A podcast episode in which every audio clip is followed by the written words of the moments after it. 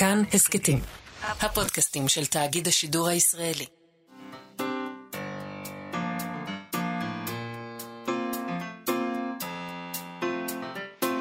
מה שכרוך עם יובל אביבי ומה יעשה לה.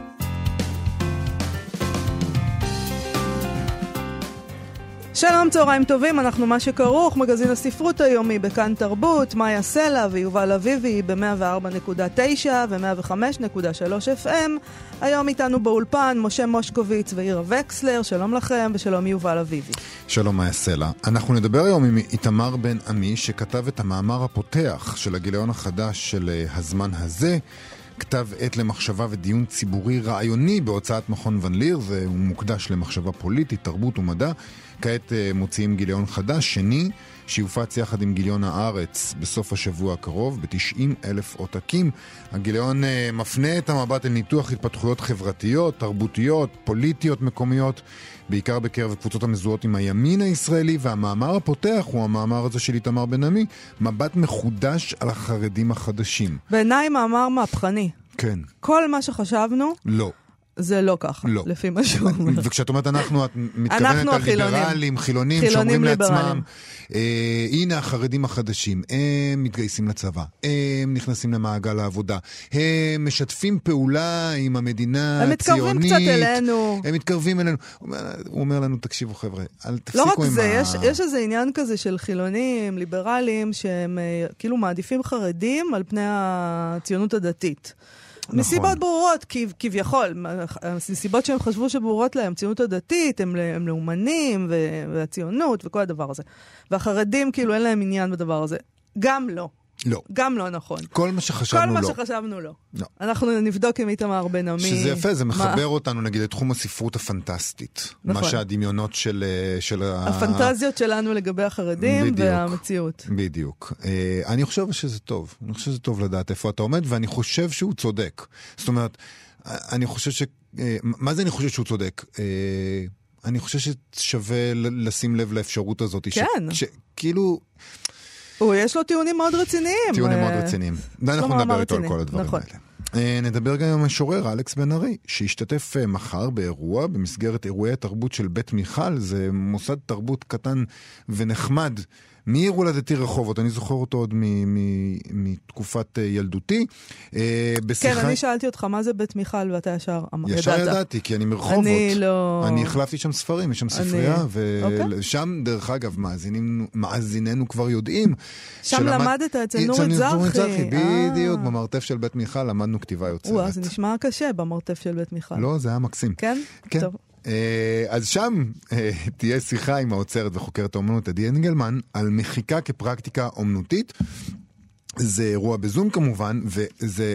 אני, אני לא יודע בדיוק להגדיר את מה שעושה אלכס בן ארי, הוא מוחק את שירה. אז הוא פשוט, יש, הוא שם תמונה כזה ש, של מה שהוא עושה בפייסבוק, אז הרוב, הרוב זה מחיקות. כמו, נראה כמו מסמך צנזורה כזה. אה, כתבה כזאת ששלחת לצנזורה והיא חזרה אה, שחורה. מה הולך בראש של אלכס בן ארי? מה, המספר, לא, מה קורה שם? לא יודע הולך? אם אנחנו יכולים להתיימר להבין את זה, אבל ננסה ננסה? להבין. אמרתי, ננסה, ננסה. ננסה. אבל נתחיל עם תהייה של עיתונאית הגרדיאן. הגרדיאן הבריטי, לגבי סופרים וסופרות שכתבו בארבע השנים האחרונות רומנים, אה, ספרים שבהם מוזכר, אבל לא מוזכר, הנשיא טראמפ. כלומר, רומנים שבהם הנשיא האמריקני טראמפ מוזכר, אבל הסופרים מקפידים לא לומר את שמו המפורש. כלומר, כאילו טראמפ הוא וולדרמוט, הוא זה שאין לומר את שמו. נכון. Uh, היא נותנת uh, כל מיני דוגמאות לתיאוריה שלה, למשל את הספר חורף של אלי סמית, שבו היא כותבת, אלי סמית, על נשיא אמריקאי שנואם ומעודד את שומעיו מתנועת הצופים של אמריקה, שהתכנסה בכינוס הצופים הארצי בשנת 2017 במערב וירג'יניה. הוא מעודד אותם שם לקרוא קריאות בוז לנשיא הקודם, וגם למועמד היריב לנשיאות בשנה הבאה. והיא תוהה למה אלי סמית, לא קורא, לא, הכל מתואר, טראמפ מתואר שם, אבל היא לא קוראת לו טראמפ. עוד דוגמה שהיא נותנת, בן לרנר ברומן האחרון שלו כותב בשמו של הנשיא, למשל, את הטקסט הבא: איוונקה ביתי היא גבוהה, יש לה גוף מעולה, היא עושה המון כסף. זה, אבל לא קוראים לו טראמפ. או למשל ג'ני אופיל ברומן שלה, היא כתבה, יש דגל אמריקאי מיניאטורי ליד הקופות עכשיו, אבל מוהן לא מודאגת. אפילו אם האיש הזה יזכה, הוא לא יישאר. הוא אומר לי. זה אדם שיש לו כסף, מטוסים, דברים יפים, הוא ציפור, אז למה לא להיות ציפור בכלוב? ועדיין כל זה, לא אומרים את השם טראמפ. נכון, לדעתה, לדעת, לדעת העיתונאית מהגרדיאן, הסיבה היא לא פחד או דעות. אני ישר אמרתי לעצמי, פחד. פחדים. כן, לא תביעות מתעסקים. דיבה, לא מתעסקים. תביעות השתקה. אתה לא רוצה להתעסק עם הדבר הזה. לא, לא רק כי... לא רק כי הוא עושה דברים רעים, אלא כי הוא בלתי צפוי. לך תדע, פתאום הוא יתעורר על משהו והוא ילך על זה כל כן, הכוח. הוא יפרק אותך. כל הכוח, זה נכון. בלתי צפוי, אתה לא יודע מה, מה יעיר את הבן אדם הזה. אז היא אומרת, זה לא פחד או דעות קדומות. היא מספרת שג'יי קיי רולינג ביססה את הפחד של עולמות הקוסמים שלה, הפחד לומר את שמו של וולדמורט על כל מיני משטרים אוטוריטריים ועל שלטונם של התאומים קריי. אה, היא אמרה בריאיון שהאנשים לא אמרו את שמם של האחים האלה, האחים קריי, כי לא דיברו עליהם, כי העונשים הצפויים היו כל כך אכזריים ומדממים, וזה מזכיר את קוד השתיקה בכל הנוגע למ... למאפיה באיטליה. נכון, זה דוגמה לעניין הזה של הפחד, כן. שהיא היא בחנה את הנושא הזה. אני הייתי חייבת ללכת לראות מי זה התאומים האלה, שהם, הם, מסתבר שהם נחשבו למלכי הפשע המאורגן של האיסט אנד בלונדון במהלך שנות ה-50 וה-60 של המאה ה-20. שוד, הצתה, protection, תקיפה, רצח, הכל, הכל היה להם. אבל גם היה להם מועדונים באיסט אנד, שים לב למה שהיא מתארת, זאת אומרת, למה היא משווה, כן? היו להם מועדונים באיסט-אנד, הם היו מיודדים עם פוליטיקאים, עם חברי בית הלורדים, עם אנשי בידור, פרנק סינטרה, ג'ודי גרלנד, הם היו celebrities ב sixties, וחשוב לי כמובן לומר שהם היו ממוצא אירי, רומני ויהודי. אה, כיהודיה רומניה, אני, אני, אני מדגישה את הדבר הזה, אבל היא מספרת על ג'ונתן פרידלנד שכתב שלושה מותחנים אה, בשמות הבאים, להרוג, את, להרוג נשיא, להרוג אמת ולהרוג אדם בזמן כהונת טראמפ, בכולם מתייחסים אל הנשיא, בלי שם. ו- והיא שאלה אותו על הדבר הזה, והוא אמר, ידעתי מההתחלה שאני רוצה שהנשיא יהיה מחוץ לבמה ברומן שלי, שאחרים יתארו את השטויות שלו. זה היה גם בגלל שחשבתי שהדמות של טראמפ תשתלט על מחשבתו של הקורא, שלא יהיה מקום לנשיא בדיוני שאני יוצר. זה גם אומר שאם הייתי אומר טראמפ, אה, לא היה צורך של ממש לתאר אותו, לקורא כבר יש את התפיסה שלו לגבי הנשיא הזה. ויש עוד דבר, הוא קיווה גם שטראמפ ישלוט רק ארבע שנים, והוא לא רצה שהספרים שלו יתיישנו כל כך מהר. כלומר, זה לא פחד כל כך, כמו הרצון אה, לנתק את המחשבה של הקורא ממישהו ספציפי. אה, תיאורטית זה נכון, זה נשמע כאילו הם רוצים ללכת עם ולהרגיש בלי ככה, כי כשמישהו אה, משלב את הציטוט איוונקה ביתי גבוהה, יש לו גוף מעולה, היא עושה המון כסף, אז כאילו לא צריך להגיד טראמפ, טראמפ שם. אז אל תגידו לי שלא אמרתם את השם שלו, פשוט לא אמרתם את השם שלו. זה... זה בעצם הוא, הוא מכריח את הקורא בספר שלו להגיד את השם בתוך הראש, מבלי להגיד אותו. אז זה לא לגמרי נכון. אה, הטיעון שלא רוצה שהספרים שלו יתיישנו כל כך מהר, זה אני... אה, זה אני מבין, אבל זה שאתה לא רוצה שהדמות של טראמפ אבל אתה תשתלט על יכול- המחשבה של הקורא, עשית אתה, את זה. אתה יכול אבל לרצות לתאר איזשהו אב טיפוס, אה, ושהוא לא, ושהאב טיפוס הזה של טראמפ, אבל כן. שזה לא טראמפ רק. זאת אומרת שבעוד 20 שנה, 50 שנה, כשיקראו את הספר הזה, כן. ו- ולא... אבל, אבל האב טיפוס של טראמפ, הקטגוריה הזאת כוללת רק את טראמפ.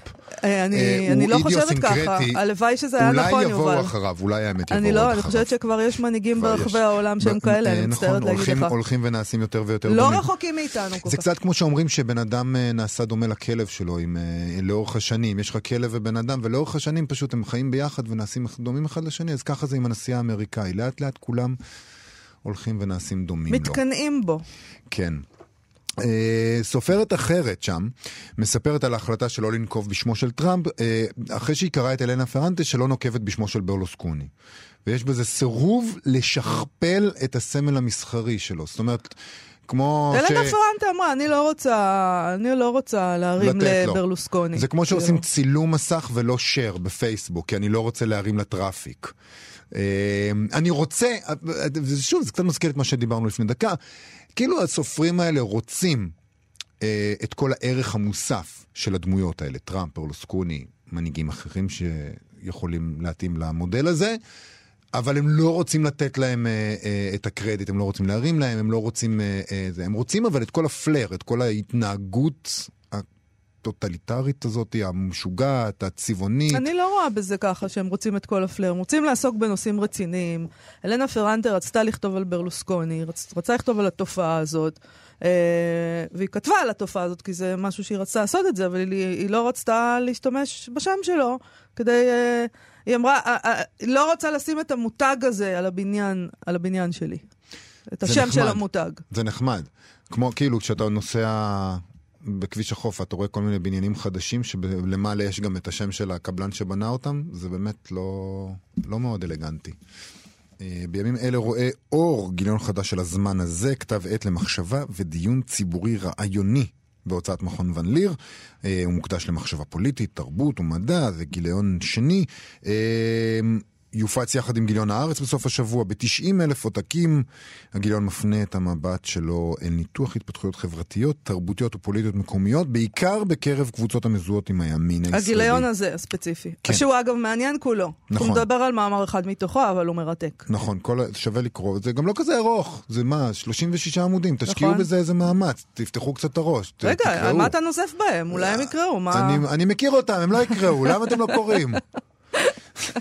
את המאמר הפותח של הגיליון הזה, שעליו אנחנו נדבר, כתב איתמר בן עמי, מבט מחודש על החרדים החדשים. איתמר בן עמי חי בברלין, הוא דוקטורנט שכותב את עבודת הדוקטורט שלו באוניברסיטה העברית, הוא מלמד תיאולוגיה פוליטית יהודית באוניברסיטת הומבולט בברלין, והוא גם בוגר עולם הישיבות החרדי. כן, הוא מכיר חשוב. אותם מבפנים. הוא מכיר אותם מבפנים, בדיוק. והוא כותב במאמר הזה, אפשר לומר על עצמו, הוא מדבר על החרדים החדשים, כלומר... לא, הוא אותם- לא חרדי כבר. לא, בדיוק, אבל אוקיי. אותם חרדים שהולכים לצבא, שהולכים לעבוד, שהולכים לאקדמיה, כלומר, פורצים את הגדר אל העולם החילוני, והחילונים תופסים את זה כבר, כבשורה חיובית, זאת אומרת, הם, הם יעזרו לנו, הם, הם יצילו אותנו. אה, הנה הם נהיים אה, ישראלים כמונו, הצלחנו לגרום להם להיות כמונו ולשאת בנטל, אה, אולי אפילו שהם יהיו אה, פחות חרדים, כי זה הרי נורא מפחיד אותנו. זה הם עושים- התשוקה הנסתרת שלנו, זה שהם. יהיו פחות חרדים. הם יראו כמה שהם יראו שטוב אצלנו. והם יפסיקו עם השטויות שלהם, וזה, למה? זה מפחיד נורא, כי הם עושים המון ילדים, ואנחנו כל הזמן אומרים לעצמנו, אוי אוי אוי, האיום הדמוגרפי של החרדים, עוד וכולי מעט הם וכולי. יהיו הרוב, כן. בדיוק. אז איתמר, זה אולי יקרה, אבל איתמר בן עמי טוען שזה לא עומד אה, להיות, הם לא עומדים להיות כמונו. לא. הם לא עומדים אה, להיכנס מתחת לאלונקה החילונית.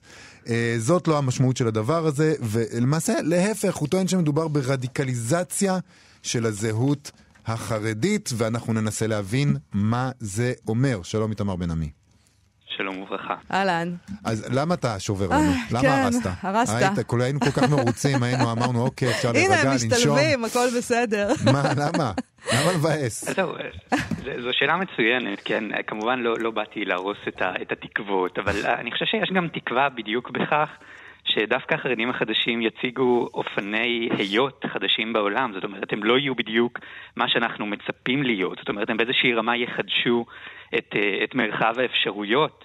אה, של, של מה שאנחנו תופסים אה, כ, כאפשרי. למשל, אתה יודע, זאת אומרת, במשבר הקורונה האחרון, נגיד, התזה הקלאסית הייתה שהסיבה שהחרדים לא, לא שומרים על ההנחיות זה פשוט כי הם אולי לא מודעים, כי... כי אין להם סמארטפון. שלהם- כי, בדיוק, כאילו, כי אין להם כן. סמארטפון. עכשיו, מהמם. הנקודה שלי, אני חושב, במאמר היא, ש... היא לחשוב שדווקא אלה שיש להם סמארטפון, הם אלה שיסרבו להתנהג אה, בדיוק כמו שהחילונים אה, אה, מתנהגים. זאת אומרת, מה שמתפתח היא דרך חרדית להשתמש בסמארטפון.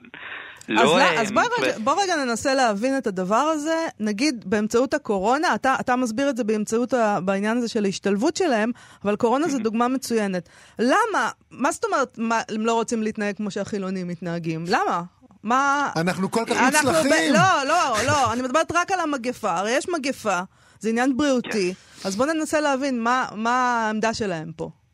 אז אני חושב ש, שבאמת הקורונה היא דוגמה מצוינת, כי הקורונה למעשה הציבה את החברה החרדית כולה בנעלי החרדים החדשים. אולי נגיד שנייה מי הם החרדים החדשים לטובת המאזינים. נכון. מדובר על חרדים שבאמת עוזבים את, את עולם הישיבות, שלכאורה הוא מסתגר מהחברה הישראלית, ויוצאים לעולם הגדול, הם מתגייסים לצבא, הם הולכים לאקדמיה, הם אה, משתתפים בשוק העבודה.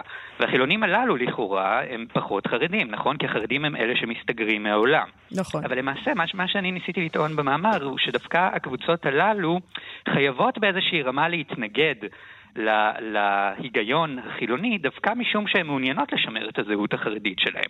עכשיו, במשבר הקורונה קרה בדיוק הדבר הזה.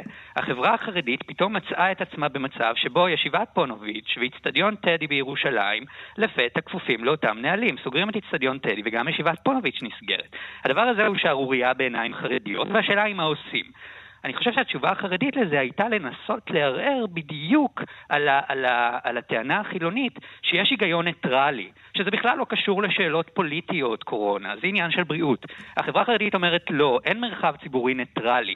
כיוון שאנחנו לא יכולים עוד לשמור על הזהות שלנו מאחורי החומות, היות שלכולנו יש כבר אייפון בכיס, אייפון שממוטט את החומות, האפשרות היחידה אה, להישאר חרדים היא לטעון שבמרחב הציבורי המשותף אין שום שיתוף. כל קבוצה תנסה לשמור על אה, זהותה וייחודה. אבל מה שאתה, סליחה, בבקשה. מה שאתה בעצם uh, כותב שקורה כאן, הניתוח שלך מדבר על זה שבעוד שאנחנו חושבים שהחרדים שמשתלבים, הנה, הם מתקרבים אלינו ואנחנו אליהם, ועכשיו נחיה אה, ביחד והכל יהיה טוב, אתה בעצם אומר שהם במלחמת תרבות, שה, שבמקום להיות החרדים של פעם שהיו בענייניהם, הם רוצים להשתלב על כל, להשתלט על כל המרחב. אתה מדבר על הדתה אפילו.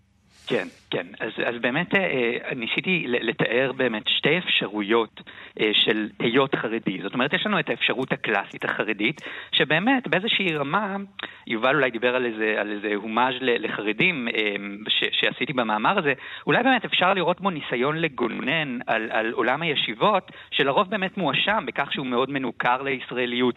אני בעצם ניסיתי לטעון שבאיזושהי רמה עולם הישיבות, שלכאורה מסתגר מהעולם, חולק הסכמה מאוד מאוד יסודית עם, עם הפרויקט הישראלי, בכך שהוא מודה שאקדמיה היא דבר חילוני, צבא הוא דבר חילוני.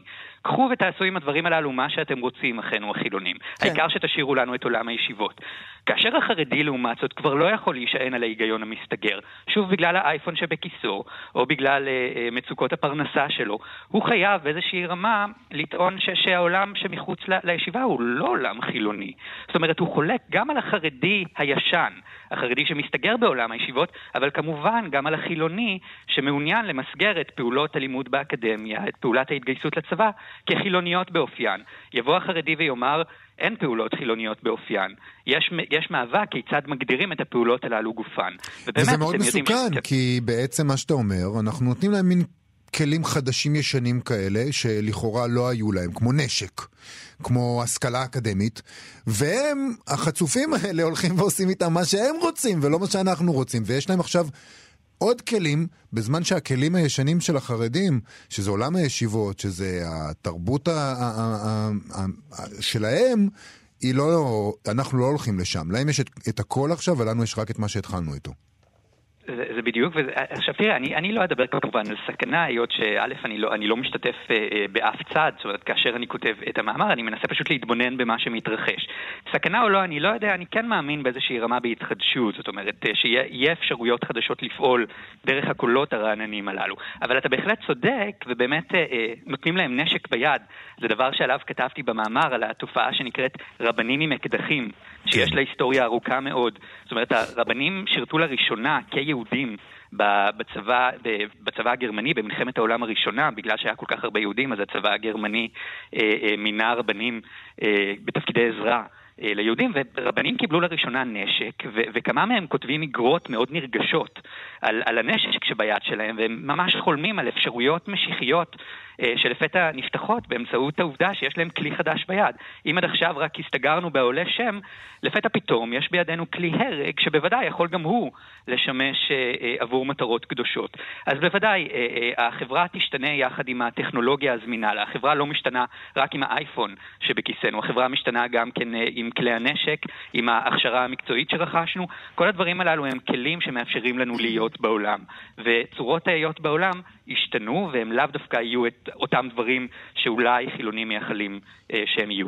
אבל יש כאן גם אולי איזה מין דבר, נכון שזה לא התקווה של החילונים, ואתה מתאר שם משהו ממש, זה מהפכני, כאילו מה שאתה כותב, מבחינה, מבחינת חילונים ואיך שהם רואים את החרדים, ואתה כותב, ונכון, ואתה צודק, שהחילונים תמיד חשבו שהם מעדיפים, חלק מהחילונים, את החרדים על הציונות הדתית, אה, כי החרדים הם לא לאומנים וכל הדבר הזה.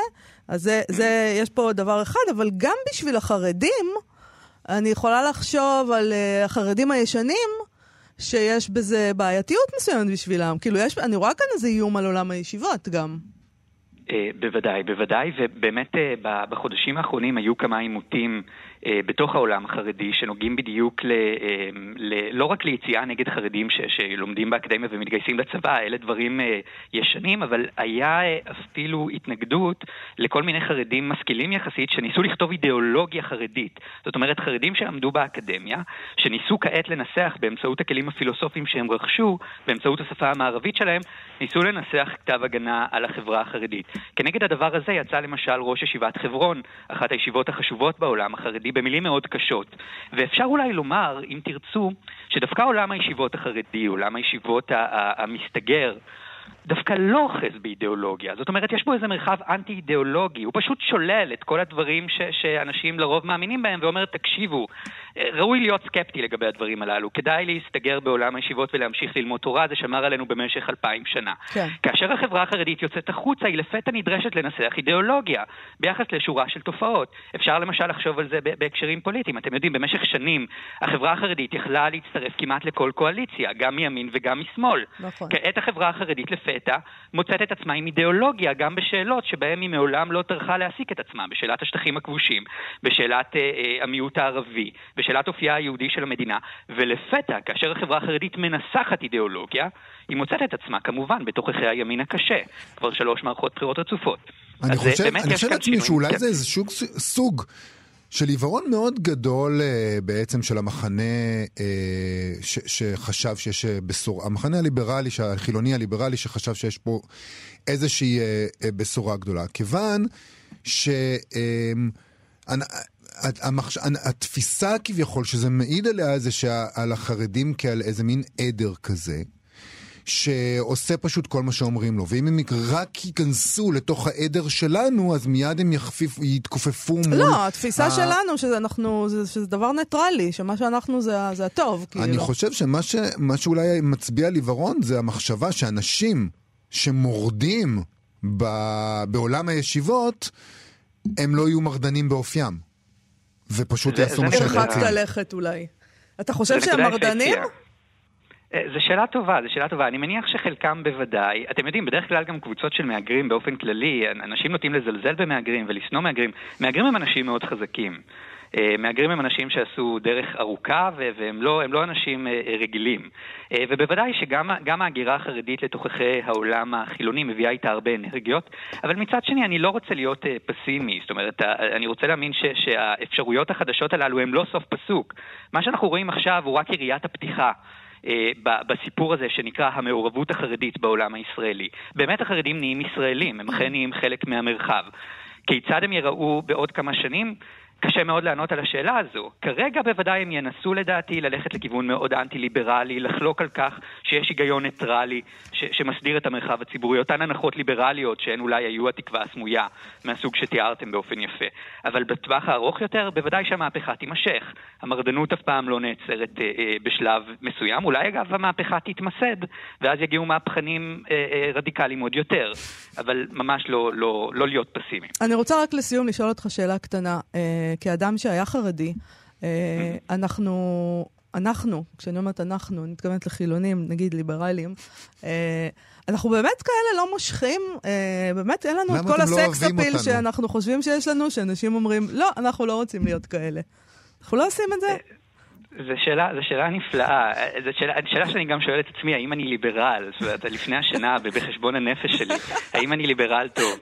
אני חושב שהתשובה, שהתשובה היא, היא כן ולא. ברור שיש הרבה כוח לליברליזם, אבל יכול להיות שהליברליזם היה צריך את הבעיטה שהוא ספג בשנים האחרונות כדי לחדש את עצמו. זאת אומרת, אם תרצי, אולי הבשורה שהביא איתו דונלד טראמפ, היא בדיוק מה שהוא גרם לליברלים, לחשוב באופן רציני ויסודי על שורה של שאלות ולפתע להציג את הליברליזם באופן הרבה יותר עז, באופן הרבה יותר מושך.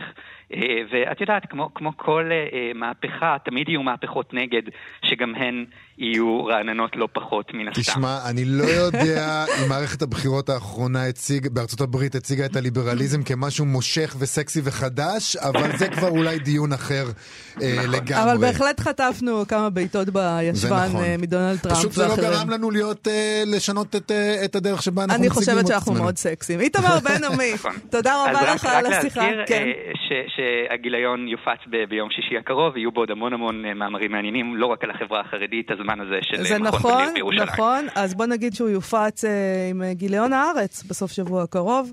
אה, ובאמת, אבל ציינו גם בהתחלה, ויש בו הרבה מאמרים מעניינים, אבל אנחנו בחרנו אותך, כי בעינינו זה היה הכי סקסי. איתמר בן עמי, תודה רבה. תודה רבה. לכם. להתראות. ננסה בדקות הקרובות להבין מה הולך בראש של המשורר אלכס בן ארי. לספר הראשון שלו קראו ימים סמויים. בחודשים האחרונים הוא חזר אליו כדי ליצור אותו מחדש באמצעות מחיקה, וכך הוא הפך בעצם את ימים סמויים לספר בשם מים מים. שזה אם אתה מוחק מספיק מימים סמויים, נהיה מים נכון, מים. הוא מחק. כן. אה, הוא בעצם מחק מילים בשירים מהספר הראשון, אם אני מבינה נכון, ויצר מהש... מכל הדבר הזה שירים חדשים. כל הדבר הזה קרה, לפי הבנתי, בחודשים האחרונים שבהם הוא שהה ברזידנסי, תוכנית שהות אומן אה, של מוזיאוני בת ים בבית שלומש, ישב ומחק. מחר, יום רביעי, בשמונה וחצי, במסגרת אירועי התרבות של בית מיכל, תתקיים שיחה בינו לבין האוצרת וחוקרת האומנות עדי אנגלמן על מחיקה כפרקטיקה אומנותית בהקשר של אה, מים מים, הספר החדש. הוא יצא גם אה, לאור כנראה, אה, ובכלל. שלום לאלכס בן ארי. שלום שלום, שלום חברים. אהלן. אז מה, מה לעזאזל? הקדמה מצוינת, על מה נדבר? זה there. אז רגע, מאיפה בא לך הרעיון, אני רוצה לדעת, למחוק את הספר הראשון שלך בעצם? אה, איפה בא לי רעיון? איפה שכל הרעיונות באים, קודם כל, אם להיות אמיתי, הוא פשוט הגיע, כאילו הוא לא... אתה נכנס למוח שלך והוא שם. אה, אין לי מושג. אז פשוט, מה, פשוט אה, אמרת לעצמך... זה יותר, זה יותר איך, למה החלטתי שזה רעיון טוב, כי יש המון רעיונות אוקיי. שבאים. עברו הרבה שנים, כמו שאמרת, מאז הספר הזה, מאז ימים סמויים, ובעיקר עברו הרבה, התגלגלתי דרך הרבה פואטיקות, דרך הייקו ודרך שירה קונספטואלית ו... ומיני דברים כאלה, והמחשבה לחזור, לחזור אליו אה, פתאום הרגישה מאוד נכונה אחרי כל, ה... כל המרחק הזה, אה, וגם בכלים אה, החדשים שהם לא שירה לירית, אה, לחזור ו- ולגעת בו שוב ב... אחרי כל השנים האלה וכל מה שהשתנה בשנים האלה ובכלים חדשים, אה, זה הרגיש כמו משהו נכון, אז התחלתי לעשות את זה בשנתיים האחרונות, ו- וכמו שאמרת, באמת בחודשים האחרונים, בזכות הרזידנסי בבית שלומה, שזה פתאום קרה. זה מעניין אבל שזה קורה במסגרת, אה, ש... אה, תחת המטריה של מוזיאון. כי נדמה שאתה עושה מהלך שהופך את השירה לאומנות חזותית, יותר מאשר אה, לאומנות של טקסט. יש בזה הרבה, אני חושב, כן, בדיוק חשבתי כשחיכיתי אה, חיכיתי לכם על הקו ל- לראיון, שזה בעצם סוג השירה הכי לא רדיופוני שאני יכול לחשוב עליו. נכון. למעשה הם, הם די בלתי קריאים ב, ב, בכל השירים האלה, גם אפרופו, אה, לא יודע, השקות או ערבי קריאה או זה. הם באמת יותר, אה, זה אובייקט ויזואלי, שהטקסט בו הוא קריטי, הוא מרכזי, אבל, אה, אבל בגלל שהמחיקה היא, יש לה המון נוכחות, אתה רואה קווים שחורים אה, והמילים שנשארות, גם הן נשארות באיזשהו ארגון מרחבי שלא היה קודם. אז, אה, אז כן, זה, זה, אז- זה לא, לא מפתיע שזה במסגרת של מוזיאון. אז אתה יכול לתת לנו דוגמה, שיר מהש... מהספר הראשון ואת... ו... ואיכשהו מחוק, כדי שנבין על מה מדובר? אה, לא. לא, זו פעם ראשונה בתולדות התוכנית. שאנחנו מבקשים משורר לקרוא לנו את שירו, והוא אומר, תשמעו חבר'ה, לא. אה, פשוט לא. אני אוקיי, אומר, למה? תעלו, תעלו צייר ותגידו לו, אתה יכול בבקשה רק את האזורים האדומים? כאילו, תתאר לנו רגע, רק... אבל רדיופונית, כן? כן. תראה לנו רגע, את האזורים האדומים ברדיו.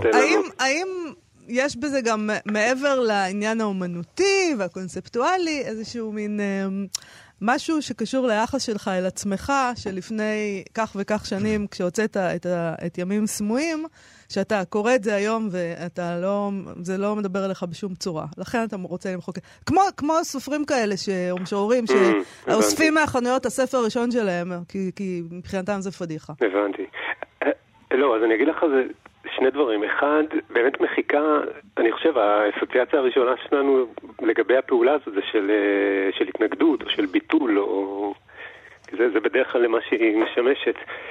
אבל במקרה הזה זה לא, זה לא הדבר, אני, זה, זאת לא הפעולה. אני, האמת שלקח לי הרבה זמן, רק בסוף, ה, אחרי, קצת אחרי סוף הפרויקט התחלתי להבין בעצם מה, מה בעצם הפעולה, כי כל שיר הוא, הוא עומד באיזשהו יחס לשיר המקורי, אי אפשר לקרוא אותו בלעדיו.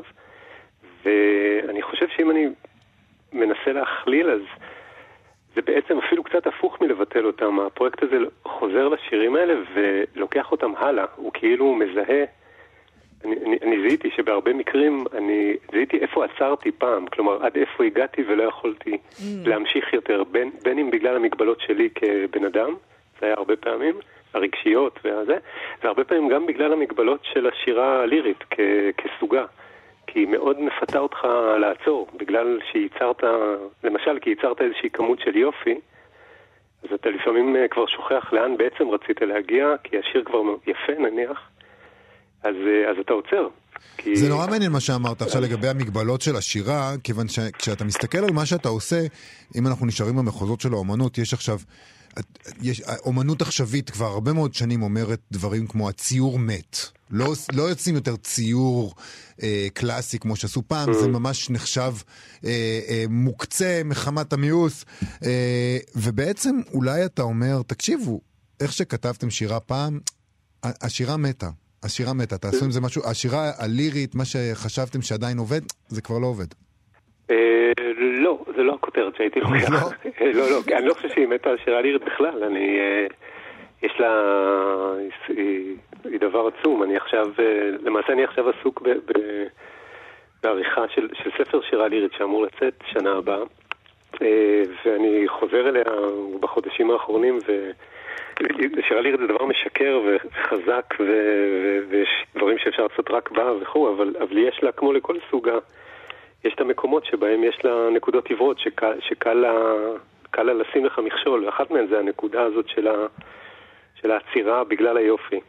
אמ, אז, אז לא, היא לא מתה, אבל, אבל הדרך דווקא לחזור אליה באמצעים אחרים, באמצעים של מחיקה, זה דרך, בשבילי הייתה לדחוף אותה הלאה. כלומר, השירים שנוצרים בפרויקט הזה הם... הם, הם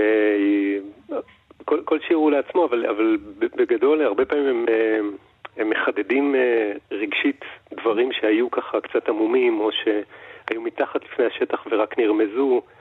אה, הם משלמים מחירים, הפואטיקה היא, היא מי שיקרא את השירים האלה ליד השירים המקוריים, בהתחלה אני מניח ירגיש איזה סוג של אכזבה אולי אפילו, כי, כי הם לא יפים במרכאות כמו, ה, כמו, ש, כמו שאנחנו רגילים ליהנות משירה לירית, כאילו מין אתם מכירים את התענוג הזה של אה, ככה, אתה כולך נשטף יופי ונאנח באיזה מין חמדה כזו וכו'. נכון, אבל אתה כאילו עושה גם איזה מהלך ב- בכמה דברים מהדברים האחרונים שעשית, גם uh, בפרויקט של התקווה, 69 ו-70 אחר כך, uh, של... 71, נכון? זה, זה של, של משחק, משחקיות, של לשחק. של להגיד, בוא, בוא נעשה, בוא נשתעשע קצת. נכון, נכון. כאילו, משחק, אה, אבל לא, לא במובן ה...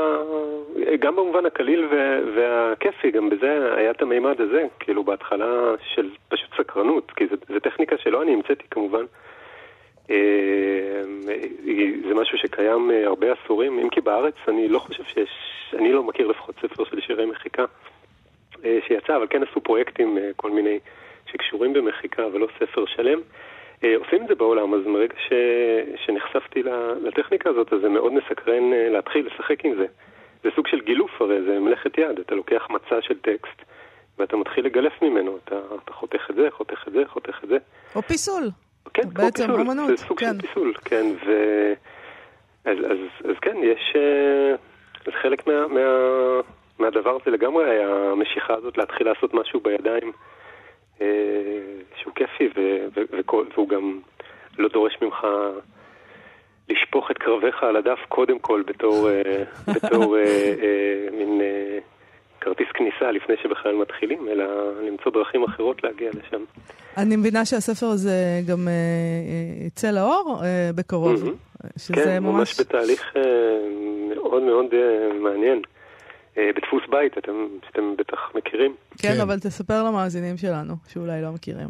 אה, דפוס בית זה דפוס אה, זעיר, אני חושב שהם גם קוראים לעצמם ככה, שמין בית הוצאה זעיר של שניים, שהם זוג, ננה אריאל ואורי יואלי, שקורה בבית שלהם, ממש בבית שבו הם גרים, יש חדר שבו יש את כל המכונת דפוס וכריכה והכל, וכל התהליך מקצה לקצה קורה שם. אה, והם עושים הכל ביד, מקפלים, אה, תופרים והכל. ומה שמדהים בתהליך הזה, זה שאתה פשוט, אה, מי, שעבד עם הוצאות אחרות, כאילו, זה ממש יהיה לו נוכח חזק, אבל אתה פשוט יכול לעשות הכל. כלומר, במגבלות מה שהם יכולים לעשות, יש דברים שהם לא יכולים לעשות, כמו למשל להדפיס אלף עותקים, אבל... או לעשות דברים מאוד מאוד מורכבים טכנית, אבל כל הדברים הרגילים שאתה, שאתה רוצה לעשות, ואת, אז פשוט אפשר הכל. זה כאילו מחזיר לספר הזה פוטנציאליות משוגעת, ובפרויקט הזה היה צריך, כי יש פה אתגר נורא גדול, איך, איך ל, לייצג גם את השיר המחוק וגם את השיר המקורי.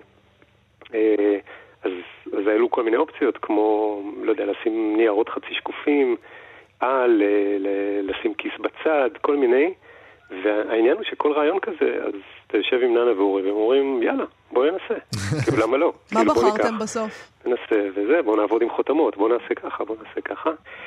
אה, אנחנו עדיין בוחרים. אה, אוקיי. אה, היום בערב נגיד אנחנו נפגשים לעבור על כל מיני אפשרויות, אנחנו בוחרים, אבל זה לקראת, אה, אני חושב שתוך כמה שבועות זה כבר יהיה בחוץ, טוב. במעט עותקים, אבל כל אחד מהם יהיה מרהיב אני מקווה. אז אנחנו אה, אה, נחכה בסבלנות, ובינתיים נזכיר שמחר, יום רביעי, מחר, אה, כן. שמונה וחצי בערב, במסגרת אירועי התרבות של בית מיכל ברחובות, אתה אה, תדבר על כל הפרויקט הזה עם האוצרת וחוקרת... בזום. ה- בזום, בזום, זה יקרה בזום. בזום. זה יקרה כן. בזום. מרחובות אה, לא- לשאר העולם. בזה. בדיוק, כן. אפשר אה, לשבת בקונטיקט ולראות את זה. אה, תדברו על מחיקה כפרקטיקה אומנותית, ואנחנו נחכה כאמור אה, לספר, המחוק. תודה רבה. אלכס בן ארי. תודה חברים. תודה, להתראות. בשבוע שעבר ציינו פה את יום ההולדת של דליה רביקוביץ', המשוררת, וכך עשו גם רבים בפייסבוק. דליה רביקוביץ' היא משוררת מאוד אהובה על הרבה אנשים. אה, דוקטור יהושבה סמט שיינברג נשברה מזה. או אולי לא מזה, בוא, בוא נקרא את מה שהיא כתבה בפייסבוק, והיא בבקשה. כתבה כך: טוב, נשברתי. אפילו סלעים נשברים. כבר שלושה ימים הפיד הספרותי שלי חוגג לדליה רביקוביץ', יום הולדת 84, זה היה בשבוע שעבר, ומשתף כמעט רק את השיר הזה. כאילו התקבלה פה במועד... במועדון לחבר איזו החלטת אספה שצריך להתיישר על פיה. עכשיו, זה שיר כל כך יפה. כל כך, ומאוד, ואני אוהבת אותו. את ה"אני אומרת לך" הזה, המותח, שנוטע אותו אולי בתוך דין ודברים זוגי קשוח, שבו צד אחד כבר ממש על סף שבירה. ואני מתפעלת מתיאור השלווה המדומה, והניסיון להסתיר את הבקיעים, שלא יראו, וגם הציפייה השקטה לשבר. שנים, מתוך ודאות גמורה שיבוא וישבור, והסטטיות, נחלתם של הגאים, לעומת תנועת הסביבה, וכלב הים והפצע. הכל עשוי יפה ובמידה. פשוט שיר טוב, הבנה מעמיקה של מבנה הנפש האנושית, של ההיבריס, של המצוקה. השלכה מטאפורית מהודקת, ממוצע ולא מעמיסה. עד השורה האחרונה. השורה השערורייתית והמרגיזה ביותר בכל שורות השירה העברית. כבר הרבה שנים אני מנסה להדיח אותה לטובות, לטובת שורה גרועה ממנה, ולא מצליחה. ומי שיש לו שורה מועמדת, שיציע. אל תחפשו אותה בשיר פה למטה, עשיתי מעשה קצת ברברי ומחוצף, בטח ביחס לשיר קנוני כזה, ומחקתי אותה. אז בקיצור, ואז היא שמה שם את השיר, אה, הגאווה, שהוא שיר אה, מאוד מפורסם של דליה רביקוביץ', והיא פשוט מחקה ממנו את השורה האחרונה. יובל. זה, זה מתחבר כמובן, כמובן. באיזשהו אופן זה מתחבר לאלכס בן ארי. בן ארי. שים לב שדיברנו היום עם איתמר בן עמי ואלכס בן ארי. שזה גם ועכשיו מתחבר. על מחיקה. הכל מתחבר. הכל מתחבר. אנשים חושבים שזה לא מתוכנן. מתוכנן, הכל, הכל מתוכנן. מתוכנן. מה, אנחנו יושבים ועושים אה, דיאגרמות זה מה שנקרא עריכה. ככה עורכים, כן. גאווה, דליה רביקוביץ'. אפילו סלעים נשברים, אני אומרת לך, ולא מחמת זקנה. שנים רבות הם שוכבים על גבם בחום ובקור, שנים כה רבות, כמעט נוצר רושם של שלווה. אין הם זזים ממקומם, וכך נסתרים הבקיעים. מעין גאווה. שנים רבות עוברות עליהם בציפייה. מי שעתיד לשבר אותם, עדיין לא בא. ואז האזוב משגשג, האצות נגרשות, והים מגיח וחוזר, ודומה הם ללא תנועה. עד שיבוא כלב ים קטן להתחכך על הסלעים, יבוא וילך, ופתאום האבן פצועה. אמרתי לך, כשסלעים נשברים, זה קורה בהפתעה.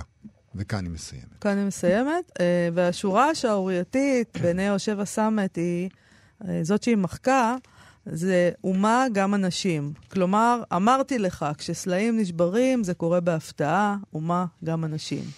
Uh, היו אנשים שמאוד מאוד התרכזו שם בתגובות אצלה על החוצפה שלה, uh, אבל תדמיין מה אלכס בן ארי היה עושה וואי, באמת לשיר וואי, הזה. מה שהוא היה מוחק שם. היית... אני דווקא נורא מסכימה איתה, אין מה לעשות. אבל זה לא קשור לאם אני מסכימה איתה או לא. זה קשור לזכות, האם יש לנו זכות לעשות דבר כזה. בדיוק. זה איך אתה נוגע לי בשיר של דליה לא, רביקוביץ' עכשיו. איך אתה נוגע לדליה רביקוביץ' בשיר איך של אתה דליה נוגע רביקוביץ'. לדליה אלכס בן ארי רביקוביץ'? מוחק את השירים של עצמו, אז... את, יודעת מה, זו גם שאלה, האם מותר לו למחוק את השירים של עצמו, זו גם שאלה, האם השירים שלו הם כבר לא, הם כבר לא, הם עדיין שלו. הם עדיין שלו. אחרי שהוא פרסם אותם, מה הוא. בא ומוחק. טוב, אה, יש אנשים שלא מסכימים איתך. אה, רעות בן יעקב למשל, זה תמיד מדהים אותי. שלא מסכימים איתך. כן. רעות בן יעקב לא מסכימה איתך, היא לא אהבה את זה והיא כתבה כך. יש חיבה כזאת בעריכה, בעריכת שירה בעברית להשמיט את השורה האחרונה. זה קשור גם למגמה הרומזנית.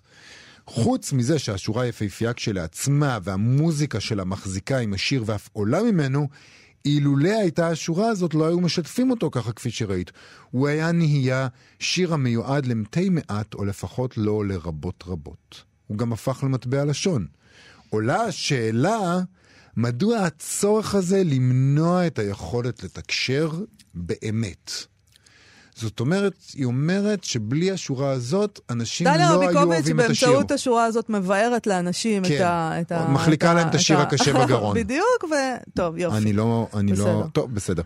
המתרגם אה, רונן סוניס אה, כתב שם, אסור להשמיט שורות משירים לאחר פרסומם, אבל להשמיט ספרים מספריות לאחר קנייתם, אפשר ואפשר. זאת אומרת, מה ש... אני, אם הוא לא היה ציני, יכול להיות שהוא היה ציני, אבל אם אני מבין ממנו משהו, אם אני מבין מה שהוא אומר, הוא אומר, את לא רוצה את הספר של דליה רביקוביץ'? בבקשה, תמסרי אותו. את לא יכולה לעשות מה שאת רוצה. אם את רוצה, תיפטרי מכל העסק.